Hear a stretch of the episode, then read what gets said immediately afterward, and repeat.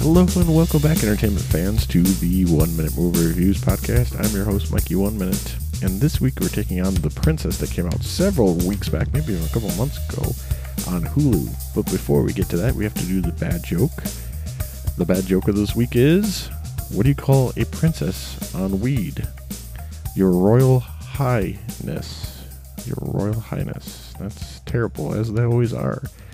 But like I said, this one's The Princess. It's currently on Hulu. It's got a 1 hour and 34 minutes. Thank God it's really quick because it's. Never mind, I'm about to spoil it. Uh, the quick casting is Jamie King and Dominic Cooper. And the rating is R or MA, either one, because it gets a little strange in it. But 60 seconds on the clock for The Princess.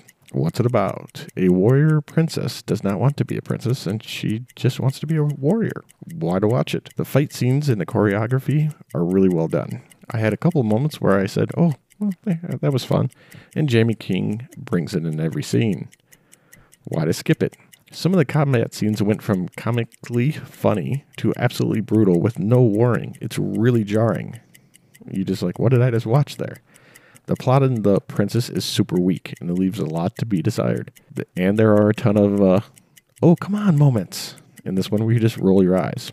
And the acting overall was not great either. Rating out of 10. I'm going to give this one a 3.5. I'm glad I watched it. I was more glad that it was over with. It's kind of like something you play in the background as you do literally anything else, like knitting or whatever you do in your spare time. So this is your one minute movie review that I think I did in 45 seconds for The Princess that's on Hulu. Did you see it? What did I get absolutely wrong about this one? What did I get absolutely right?